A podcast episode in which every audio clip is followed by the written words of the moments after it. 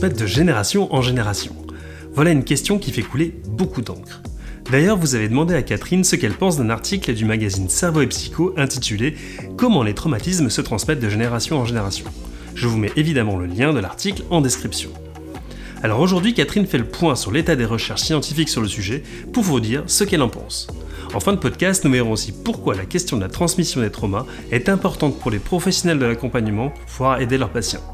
Évidemment, comme cet épisode aborde un sujet scientifique, il sera un peu technique. Bien entendu, toutes les sources mentionnées dans l'épisode seront disponibles en description. Si vous appréciez notre podcast, pensez à lui laisser une note et un commentaire sur votre plateforme de podcast favorite. Cela nous fera plaisir et permettra au podcast d'être recommandé à d'autres personnes susceptibles d'apprécier son contenu. Et si la psychologie vous intéresse, nous publions notre lettre psy, un email gratuit qui est envoyé un dimanche sur deux avec trois articles en lien avec la psychologie et la psychothérapie. Pour vous abonner, c'est gratuit, rendez-vous sur catherinelapsy.com. Et avant de commencer notre podcast, j'en profite pour vous annoncer que nous allons organiser un atelier en live le 30 janvier 2023 sur les liens psychologie et corps. Pour avoir toutes les infos, pensez à vous abonner ou rendez-vous sur catherinelapsy.com. Donc voilà, le sujet euh, ne laisse pas beaucoup de place, euh, comment dire, à, la spéculation. Comment les traumatismes se transmettent à travers les générations L'article semble dire que c'est sûr, on le sait, c'est le cas. Euh, là-dessus déjà, je trouve que c'est pas tout à fait le cas. vous pouvez lire un certain nombre d'articles qui vont vous expliquer que, enfin en tout cas Jusqu'en 2018, euh, il n'y avait pas de preuves suffisamment probantes. Euh, il y a des études qui sont faites et on cherche à démontrer ça. Mais euh, qu'est-ce qui se transmet exactement? Bah, C'est pas tout à fait les traumatismes. qu'est-ce que c'est à travers les générations Est-ce qu'on parle de deux générations, trois générations ou dix? C'est pas tout à fait la même chose et les preuves sont pas les mêmes. Et donc il y a beaucoup de spéculations à ce sujet. Vous avez donc une surestimation médiatique des résultats des études actuelles. Donc là, vous pouvez lire euh, l'article de Kevin Mitchell qui lui est pas très content euh, et explique pourquoi euh, voilà ça l'agace de voir toutes ces spéculations. c'est pas que c'est pas vrai du tout, on va le voir ensemble, mais c'est vraiment surestimé ce qui se transmet. En 2018, c'est ce qu'il disait. chez les personnes traversant des, des épreuves psychologiques intenses, l'ADN peut subir des modifications dites épigénétiques. Jusqu'ici, c'est vrai. C'est-à-dire que si vous vous vivez un traumatisme, vous pouvez avoir des modifications épigénétiques. Qu'est-ce que ça signifie? Épigénétique, ça signifie que c'est pas vos gènes qui vont être modifiés, c'est pas votre ADN qui est modifié, mais c'est la manière dont vos gènes vont être transcrits. En, gros, vous avez euh, donc votre ADN avec différents gènes dedans et pour que bah, cet ADN serve à quelque chose, il vous faut des petites molécules qui vont venir faire comme une photocopie euh, d'un certain une partie du livre qu'est l'ADN et puis va les ramener dans les cellules qui vont construire les bonnes protéines, les, bons glucides, etc. et qui vont qui va mettre en œuvre l'ADN. Donc ça, on sait qu'effectivement les traumatismes peuvent dans certaines situations créer des difficultés ou des modifications dans la transcription de l'ADN. Donc euh, sur le plan de la personne, ça c'est vrai. Chez les personnes traversant les épreuves psychologiques intenses, l'ADN peut subir des modifications dites épigénétiques. Donc vous allez avoir en gros des molécules qui peuvent éventuellement se mettre euh, sur l'ADN, donc qui vont empêcher que certains gènes soient transcrits. Et vous avez euh, euh, d'autres manières en fait que l'épigénétique se modifie dans les, ce qu'on appelle les histones. Et puis aussi dans les ARN non codants, bon c'est un petit peu technique, euh, euh, vous pouvez aller lire là-dessus euh, l'étude de Sales de 2017 qui est bien foutue là-dessus, qui explique bien les différentes possibilités de l'épigénétique. Et en tout cas, voilà, pour une personne, ça c'est vrai et c'est pas contesté, vraiment, on peut l'observer. Et ils disent les, des modifications épigénétiques qui se transmettront à leurs enfants. Alors ça, oui, jusqu'ici, on a des choses qui laissent vraiment penser que c'est le cas. Euh, par contre, ça ne veut pas dire que ça va encore plus loin. Et c'est là que les choses vont devenir un peu plus complexes, parce que notamment dans certaines approches euh, possiblement euh, dans les approches de Anne Ancelin en psychogénéalogie, on va partir du principe que voilà des traumatismes pourraient se transmettre sur un certain nombre de générations et je crois qu'elle elle va jusqu'à dire huit générations. Hein. si vous prenez le livre Aïe mes aïeux, euh, je crois que c'est ce qu'elle va jusqu'à dire. Et là pour le coup, on n'est pas du tout là-dedans au niveau de la preuve scientifique en tout cas. Donc ça les rend, euh, voilà, les rendant plus vulnérables à divers troubles psychiques. Alors ça, voilà, les enfants, oui, mais par quel mécanisme? Et ce ne sont pas forcément les mécanismes épigénétiques. Donc elle parle dans un premier temps, euh, donc enfin c'est euh, Rachel Yehuda hein, qui a donc euh, proposé l'article et c'est une personne qui a fait des recherches dessus. Je vais vous en parler parce que c'est des recherches qui sont connues sur ce sujet effectivement. Donc voilà, vous la, vous la retrouvez ici avec sa biographie. Euh, donc elle commence à parler de euh, la situation en 2001. Donc effectivement, elle a fait une étude à ce sujet. Donc il n'y a pas beaucoup hein, de, personnes. Les échantillons sont pas grands. Donc ça ne veut pas dire que c'est pas probant. Hein. Des études avec pas beaucoup de personnes, c'est pas forcément probant. C'est pas toujours facile. Euh, c'est pas forcément non probant. C'est pas toujours facile de trouver du monde. simplement, ça nécessite quand même qu'il y ait d'autres d'autres comment dire études à plus grande échelle pour qu'on puisse quand même confirmer ce qu'on a vu et pour être sûr qu'on peut généraliser. Donc elle explique finalement que euh, chez des personnes qui ont vécu des traumatismes, donc là elle, parle, elle parle des tours jumelles donc en, euh, au World Trade Center en 2001, mais il y a eu d'autres euh, éléments. Elle a pas mal travaillé sur l'Holocauste aussi, donc les, descendants des personnes qui avaient vécu l'Holocauste. Donc là évidemment, il n'y a pas de doute hein, que ces personnes ont vécu des traumatismes. Et puis il y a eu d'autres recherches aussi. là c'est pas forcément d'elle, mais sur les descendants de, de, de, la guerre au Rwanda, des personnes qui n'avaient pas vécu elles-mêmes la guerre, mais qui avaient des parents qu'ils avaient vécu. Et donc là, vous pouvez aller euh, euh, voir un autre article de Cerveau et Psycho qui s'appelle Un papa de sang, qui parle euh, un petit peu de, ce fonctionnement, mais des choses qu'on va retrouver ici. Donc voilà, elle cite un certain nombre de, recherches et d'études qu'elle fait qui montrent que finalement les descendants des personnes qui ont vécu des traumatismes euh, ont aussi des euh, problématiques euh, potentiellement psychologiques et même physiques. Et là-dessus, il n'y a pas de, sujet, c'est-à-dire qu'il y a au moins un des éléments qu'on sait qui fonctionne pour transmettre, c'est que vous, en tant que personne traumatisée, si vous avez vécu un traumatisme, quand vous allez être en relation avec vos enfants, ben, vous allez euh, aussi avoir un certain type de comportement qui sera peut-être moins adapté parce que le traumatisme va créer des modifications euh, cérébrales hein, dans vos connexions neuronales et donc va avoir un impact sur vos comportements, notamment relationnels. Et ce qui fait que ça peut avoir euh, dans l'éducation, dans les relations avec les enfants, ça peut avoir effectivement des conséquences. Mais c'est pas le traumatisme qui va se transmettre, ce sont les conséquences du traumatisme qui vont se transmettre et qui vont faire que finalement ben, l'apprentissage dans l'éducation des enfants va se faire avec des comportements pas toujours adaptés. Mais ça, c'est pas épigénétique. Après, sur le plan de l'épigénétique, on va voir un petit peu plus loin ce qu'elle en dit. Voilà, donc là elle explique, hein, le plus étonnant pour le bébé était que le bébé possédait également un faible taux de cortisol, donc euh, ils ont mesuré hein, pour vraiment montrer que finalement il y avait un impact sur la génération future, mais jusqu'ici ça ne dit pas forcément que c'est épigénétique, ça dit que ça peut être aussi transmis euh, euh, d'une autre manière. Euh, et là-dessus, voilà, vous pourrez aller voir les, sources que je vous ai euh, citées. Là-dessus, il n'y a pas de, enfin, il y a un consensus là-dessus. Hein. Alors pourquoi ça nous intéresse quand même tout ça, faut faire une petite parenthèse là-dessus, bah, elle le dit bien, c'est que les implications de ces résultats paraissent terribles, hein. c'est-à-dire que si effectivement si ça se transmet et qu'on a l'impression qu'on n'a pas la main là-dessus et comme on ne choisit pas bien sûr notre traumatisme, ça pourrait être terrible de se dire que euh, euh, en fait si je vis quelque chose, derrière je détruis euh, mes enfants, mes petits-enfants et puis toutes les générations suivantes. Donc suggérant que le traumatisme des parents prédispose la progéniture à des troubles mentaux. Donc c'est pour ça qu'on s'intéresse à ça bien sûr, c'est pour savoir si c'est le cas et si c'est le cas, bah, il faut qu'on puisse faire quelque chose parce que là-dessus aussi il y a un consensus, c'est que ce serait réversible. Donc un peu plus loin effectivement, donc elle parle de euh, ses recherches sur l'Holocauste hein, dans la communauté juive de Cleveland. Donc c'est ce dont je vous parlais tout à l'heure. Elle a fait des recherches là-dessus. Donc c'est pareil, ce sont des, études qui sont faites avec des échantillons euh, pas très grands. Vous avez moins de 100 personnes euh, et jusqu'à présent, en tout cas les études à l'époque ne montraient pas non plus qu'il s'agissait d'une transmission épigénétique. C'était juste une constatation que il y avait comment dire des conséquences de troubles potentiellement psychiques chez les descendants, mais ça disait pas non plus que c'était épigénétique ça pouvait être la conséquence du fait que ces personnes avaient été élevées par des gens qui étaient traumatisés et donc, comme je le disais tout à l'heure, qui avaient des comportements plus ou moins adaptés euh, dans les relations parents-enfants.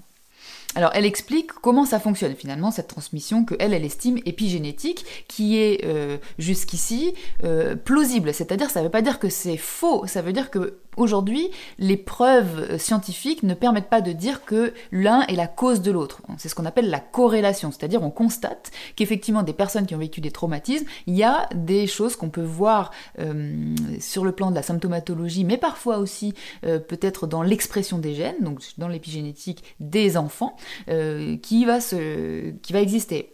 Et donc on voit que il y, y, a un lien entre les deux, mais ça ne veut pas dire que c'est la cause. Pourquoi? Parce que chez l'enfant, bah, le fait que notamment il puisse y avoir eu euh, des problématiques dans l'éducation qui auraient peut-être créé du stress intense chez un enfant, si ce stress est très intense, bah, ça, va, ça va créer là aussi un trauma, et donc chez l'enfant, en raison de ça, il va y avoir des conséquences aussi épigénétiques. Mais vous voyez, ce n'est pas une conséquence épigénétique d'un trauma qui se transmet par justement juste un élément lui-même épigénétique chez l'enfant, ça va être que le comportement du parent va créer aussi chez l'enfant bah, une modification dans la transcription de l'ADN. Et donc jusque-là, c'est ce qu'on appelle à nouveau la corrélation, c'est-à-dire on voit qu'il y a un lien, mais ce n'est pas une cause. Et ça, c'est vraiment important à comprendre. En science, ce n'est pas la même chose. Donc là, elle explique effectivement que euh, chez euh, euh, les personnes qui ont vécu des traumatismes, on constate, en tout cas chez leurs enfants, bah, une modification du taux de cortisol. Et effectivement, là-dessus, on, constate ça aussi, mais toujours, ça ne dit toujours pas que ce soit forcément une transmission épigénétique. Hein, ça peut être en lien avec l'éducation. Mais alors, néanmoins, on peut voir, et vous pourrez aller euh, dans les études euh, que je vous ai citées en dessous, que effectivement, vous pouvez avoir certaines, euh, certains éléments épigénétiques, même qui vont se construire pendant la grossesse. Donc, ça veut dire que l'enfant existe déjà, enfin en tout cas l'embryon existe déjà, il est déjà en construction. Et alors, pendant que les cellules qui plus tard vont devenir des spermatozoïdes et des ovules commencent à se construire, et eh vous avez effectivement déjà ces modifications-là. Donc, une femme qui aurait vécu un traumatisme pendant sa grossesse, donc qui impacte déjà la constitution du fœtus. Ce fœtus a des futurs gamètes, donc c'est-à-dire les, cellules sexuelles qui sont en train de se construire dans le ventre de sa mère, et donc ces futurs gamètes vont elles-mêmes être transmises à ses enfants. Mais ce qui fait que un traumatisme, ou en tout cas les conséquences d'un traumatisme, pourraient se transmettre seulement jusqu'aux petits-enfants, et après ce serait terminé. Et donc c'est là toute la différence, et c'est vraiment une étude, euh, voilà, je vous parlais tout à l'heure de Sales en 2017, euh, une revue de la littérature qui explique que c'est important de comprendre la différence entre une transmission intergénérationnelle et une transmission transgénérationnelle. Dans un cas, bah, c'est ce que je viens de vous décrire, c'est-à-dire que euh, vous avez vécu à l'intérieur du ventre euh, de votre euh, maman le traumatisme, donc bah, ça a impacté vos propres cellules et c'est normal qu'ensuite vos enfants puissent être, avoir cet impact aussi, mais c'est très différent, transgénérationnel, de dire que ça va encore plus loin et qu'un enfant qui n'aurait même pas vécu le traumatisme dans le ventre de sa mère pourrait le transmettre. Et c'est là-dessus que vraiment il y a une, grande différence au niveau de la preuve en tout cas. Donc ensuite, dans la suite de l'article, elle va expliquer euh, les conséquences euh, euh, du traumatisme sur l'axe HPA, donc c'est-à-dire l'axe hypothalamo-hypophysaire, en fait, qui est l'ensemble des éléments corporels qui vont produire le cortisol. Et donc, c'est intéressant, moi je trouve toute cette partie, parce que, voilà, elle parle de faible taux de cortisol et dans les générations suivantes des personnes qui ont vécu des traumatismes. Et ça, c'est important aussi parce que ça montre euh, c'est important de bien dire qu'est-ce qui se transmet, même si c'était de l'épigénétique. Ce qui se transmet, en fait, ça va être une sensibilité à un certain nombre de choses. C'est pas le traumatisme, par exemple, si vous reprenez Anne Ancelin, elle va vous dire que, par exemple, si vous avez un descendant, donc je crois que c'est cinq générations avant qu'elle décrit, euh, qui a été euh, gazé pendant euh, la guerre 14-18, alors vous pouvez avoir un enfant qui plus tard a une vulnérabilité asthmatique. Là-dessus, c'est pas du tout ce que les études en tout cas nous montrent aujourd'hui. Alors ça veut pas dire que ce serait pas vrai du tout et que on pourrait pas plus tard le découvrir éventuellement, même si personnellement je pense pas que ce soit plausible. Mais en revanche, c'est pas du tout vrai de dire qu'aujourd'hui ça c'est prouvé. ce qui va se transmettre, ça va être une certaine vulnérabilité à des éléments qui comprennent notamment le cortisol. Et donc, bah, quand vous avez un faible taux de cortisol, vous pouvez avoir de l'adrénaline en plus grande quantité dans certaines situations, enfin, et tout un tas d'enchaînements chimiques, mais c'est pas le traumatisme en lui-même sur un plan symbolique, hein, parce que parfois certaines approches euh, estiment que c'est le symbolisme du traumatisme, voilà, à nouveau, hein, pas pouvoir respirer, ça peut donner de l'asthme plus tard si euh, bah, vous avez été mort, vous êtes mort étouffé par des gaz. Là, pour le coup, il y a vraiment, ça, c'est, ce sont des hypothèses ou des façons de penser, mais ça n'a rien à voir avec ce que la science nous dit aujourd'hui. Donc ce qui se transmet finalement, ça va être une certaine vulnérabilité. Hein. Là c'est pareil, euh, vous pourrez euh, aller voir les, articles et les études que je vous ai citées, mais euh, qui décrivent que c'est voilà, c'est, faisons attention à ce qui se transmet, à ce qu'on dit vraiment qui se transmet. Alors juste j'insiste aussi sur le fait que les études de Yehuda ont été critiquées. Euh, donc la personne hein, qui, euh, a écrit euh, cet article, ça ne veut pas dire que tout ce qu'elle dit est faux, mais ça veut dire qu'il il y a certaines personnes qui considèrent qu'à nouveau il y a eu un peu d'extrapolation, c'est-à-dire que c'est intéressant ce qu'elle décrit, mais après les conclusions qu'elle tire des situations sont pas forcément généralisables et ne, veulent pas forcément dire que ce soit une conclusion épigénétique. Et a priori, euh, j'ai pas pu retrouver ça, mais euh, Rachel Yehuda reconnu qu'effectivement c'était surtout des hypothèses qu'elle faisait à partir de ce qu'elle avait euh, découvert. Alors l'élément épigénétique dont il est question ici, c'est surtout la méthylation. Voilà, donc si par exemple vous allez voir euh, cet article hein, qui est très intéressant, alors vous pouvez le traduire euh, personnellement, euh, je, traduis régulièrement en français, c'est plus simple pour moi. voilà, ça, explique bien les mécanismes épigénétiques de transmission des maladies métaboliques à travers les générations, et donc ça vous donne vraiment la manière dont, ça se transmet, et ça explique que la méthylation, dont il est souvent question, en fait, il y a comment dire un effacement des données épigénétiques au moment de la rencontre de, l'ovule et du, et du spermatozoïde. Donc, euh, il paraîtrait peu probable que ce soit ce mécanisme de méthylation, qui pourtant est en général central euh, dans les articles dont on parle pour la transmission euh, transgénérationnelle des traumatismes. Et donc, ça paraît assez peu probable que ce soit ce fonctionnement-là qui soit à l'origine euh, des transmissions. Donc là, elle explique ce qu'elle avait euh, constaté, et donc il est possible que ce taux de cortisol ait été faible avant l'agression ou l'accident, qu'il ait été mené aux urgences. Si tel était bien le cas, la chaîne de causalité du stress post-traumatique pourrait être la suivante. Au moment de l'expérience traumatisante, le cortisol serait trop peu abondant pour atténuer la réaction de stress de l'organisme, d'où une montée en flèche du, taux d'adrénaline, donc ce que je vous disais tout à l'heure. Euh, en fonction du taux de cortisol, vous avez plus ou moins des taux d'autres euh, molécules dans euh, votre corps, et donc ça a des impacts psychologiques et physiques bien sûr ce souvenir surgirait alors plus tard sous forme de flashback ou de cauchemar, etc. Donc là, on voit bien que la manière dont c'est formulé, elle fait des hypothèses. Et jusqu'ici, on n'a pas de problème euh, euh, avec ça, il n'y a pas de débat là-dessus, les hypothèses euh, sont toujours en cours. Ce qui est problématique, c'est ensuite de dire si vraiment les choses se transmettent et qu'est-ce qui se transmettent et jusqu'à combien de générations. Euh, donc voilà, donc là elle explique un petit peu la méthylation, mais comme je vous disais, c'est pas la seule manière euh, de transmettre par l'épigénétique. Euh, donc la méthylation, hein, c'est quand vous avez des, petites protéines qui viennent se mettre sur l'ADN en fait et qui empêchent l'imprimante, bon c'est très grossier ce que je dis, mais en gros qui empêche l'imprimante quand elle vient pour transcrire la partie de l'ADN, bah, ça l'empêche puisqu'il y a ces molécules qui sont posées dessus. Mais ça, a priori, ça, il y a une sorte de reset au moment où l'ovule et le spermatozoïde se rencontrent, et donc ce serait peu probable que ce soit cette manière-là qui se transmette. Et notamment, alors dans le comment dire l'étude qui est sortie euh, euh, récemment et dont parlait France 5 euh, en 2022 à la fin de l'année là il parlait justement pas de la méthylation mais plutôt d'une autre manière qui est liée aux histones. Et ça peut-être que ce serait plausible et probable. Alors le problème de cet article c'est que ce n'est pas gratuit donc je n'ai pas pu le lire en entier je n'ai accès que au résumé et donc ça m'a pas permis vraiment de, de comprendre ce qui pourrait être nouveau et qui ferait que bah, France 5 a estimé que ça y est, on avait enfin euh, compris ce qui se transmettait. C'est une étude qui a été faite sur euh, un verre, euh, donc c'est une toute petite, un tout petit organisme, et qui explique que c'est surtout dans la ligne, enfin au niveau du sperme, hein, c'est là, c'est sperme donc c'est la transmission au niveau du sperme.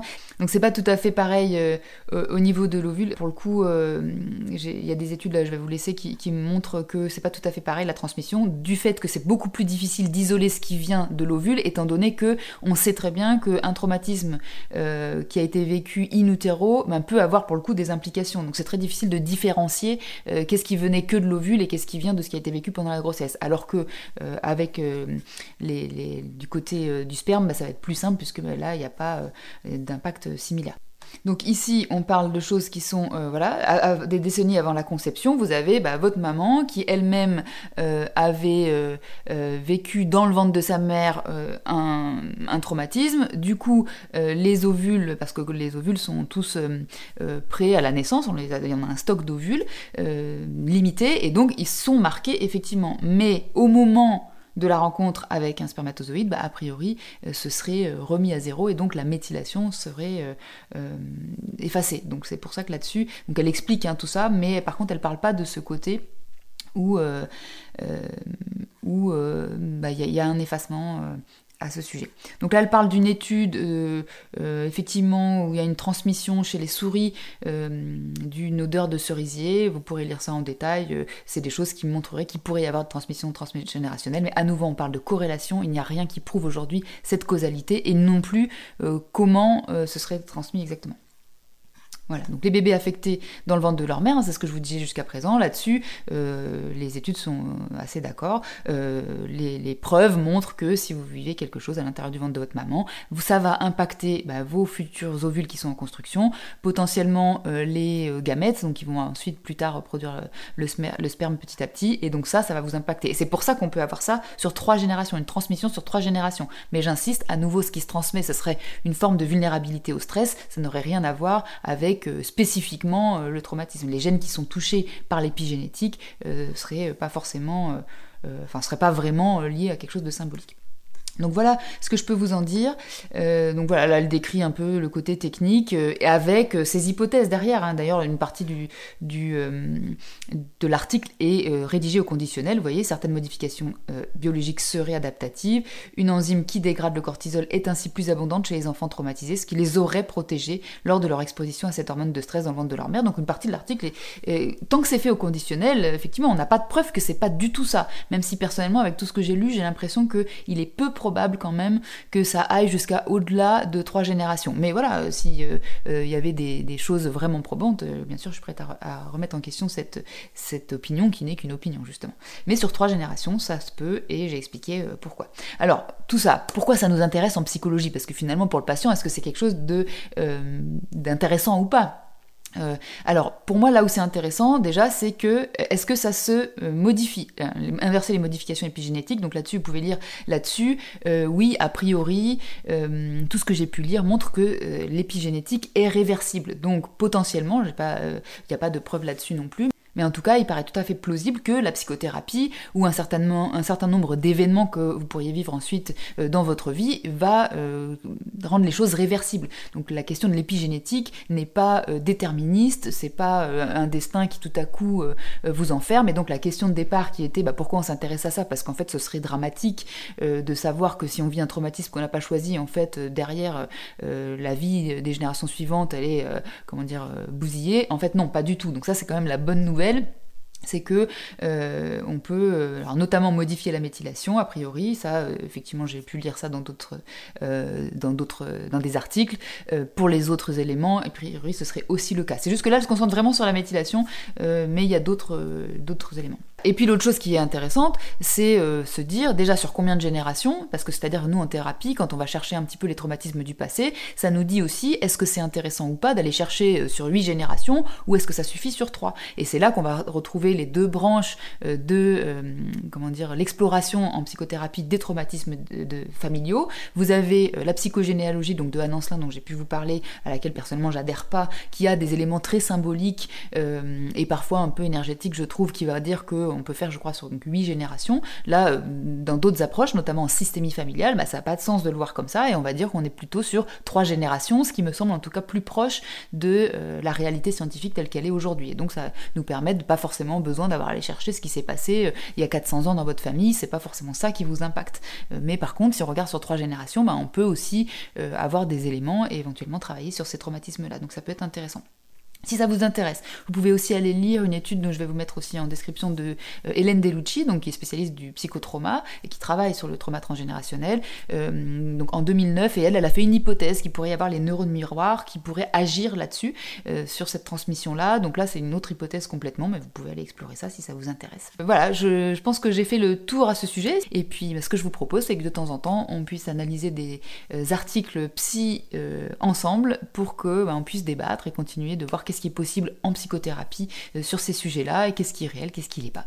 Et si tout ça vous intéresse, vous pouvez aussi nous suivre dans la lettre psy, qui est notre newsletter euh, Fabien et moi. Donc Catherine la psy, hein, c'est Fabien et c'est moi. Moi je suis la psychologue et Fabien s'occupe de plein de choses dans le backup. Il écrit aussi dans la lettre psy et on vous parle tous les 15 jours euh, de d'articles qu'on a lus, de livres qu'on a lus, de vidéos qu'on a vues sur la psychologie et la psychothérapie.